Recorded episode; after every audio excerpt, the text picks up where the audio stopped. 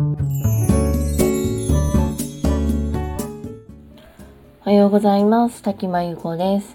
今日は8月27日日曜日の朝です。今日もラジオを聴いてくださりありがとうございます。ちょっと仕事上の山みたいのが一段落して、えー、ちょっとだけ落ち着いているところです。今日は日曜日なので、なんか子供といろいろできるかなと思ったりもしています。さて今日は、えー、私自身のことでもあるんですけど、アダルト・チルドレンという言葉に救われたあの頃実際は本質から逃げたというようなお話です。えっ、ー、と私は今40代なんですけどちょうど20年前25年前ぐらいかなアダルト・チルドレンっていう言葉がすごくフューチャーされました。これはあの知らない方のためにご説明すると、まあ、子供の頃に家庭内のトラウマとかあの何かちょっと,、えーと、外傷とか心的外傷みたいなのを受けて、まあ、そのままそれをこう消化できずに大人になった人のことを指す言い方であのその本もすごくたくさん出たんですね。で最近はあの HSP こう感受性が強くて敏感な気質の人とか大人の ADHD、まあ、注意欠陥多動性の障害とかまあ、すごくいろんなことを言われていてこう生きづらさを抱える人のあなたはこういう症状なんだよとかこうだからうんと生きづらいんだよっていうことを解説してくれるもの最近もすごく見るようになったなと思ってるんですね。で自分の生きづらさが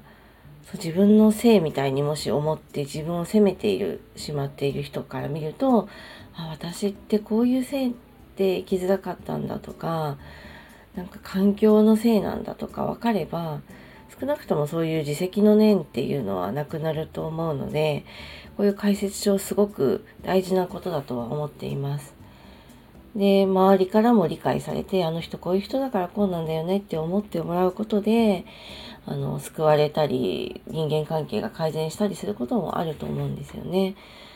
で私自身も子供の頃にこのあ子供じゃすみません学生の頃に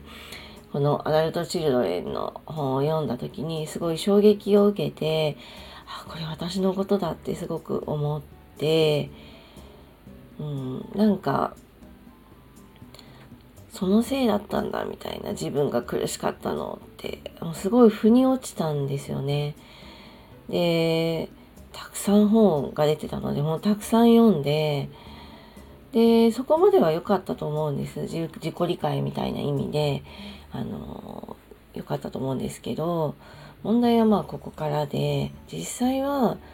その生きづらさを理解したところでそこから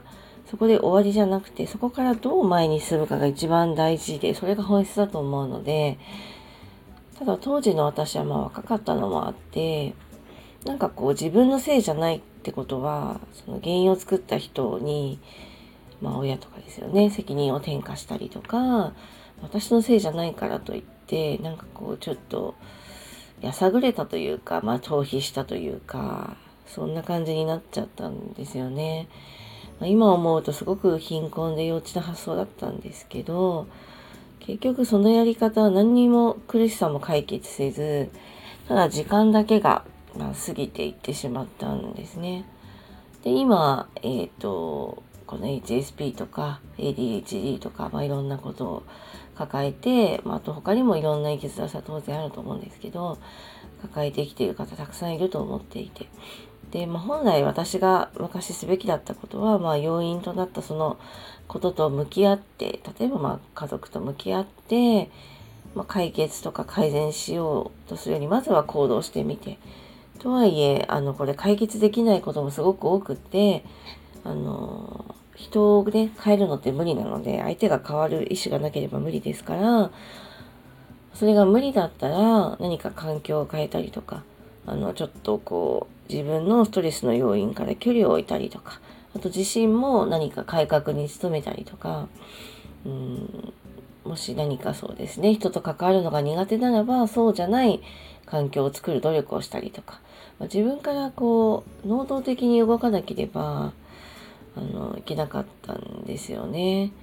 で、今何か苦しさがあるからといって、まあそれと向き合うのは確かに大変なことなんですけど、でも、ね、逃避した方が楽だし、とにかくまあ、あの、向き合いたくないんですけど、でも、あの、それを言い訳にしてね、あの、見えるようなことはしない方がいいかなっていうのはもう自分の経験からも強く思っていて、ちょっとその、自分がアダルトチルドレンだって思ってからやさぐれた、まあ数年間、まあ今になれば無駄はなかったとは思うんですけど、もったいなかったなっていう、あの、気持ちはすごく思うんですね。あの、なので、いろいろ、まあ、苦労も多いですし、あの、生きづらいことたくさんあると思うんですけど、あの私がよく言ってるように人生は長くて、今人生100年時代なので、今の苦しさは永遠に続かないし、うん、まあそれこそ亡くなる時に幸せだったと思えることが大事だと思うので、その辛い部分にもま向き合ってというか解決しなくてもいいので、まあ、逃避せず何かこう、うん、その本質にの解決につながるようなあの主体的な行動を頑張ってとってその中で自分の、まあ、自己理解症状との自己理解とか向き合い方とかあの見つけていってほしいなとすごく思います。自分の若い頃のなんかすごく、うん、反省でもあって、うん、なんでそんなに人に転嫁したんだろうってすごく思うんですけどなんか転嫁したからって何も変わらなかったんですねちょっと、まあ、反省してます後悔はしないんですけど反省してます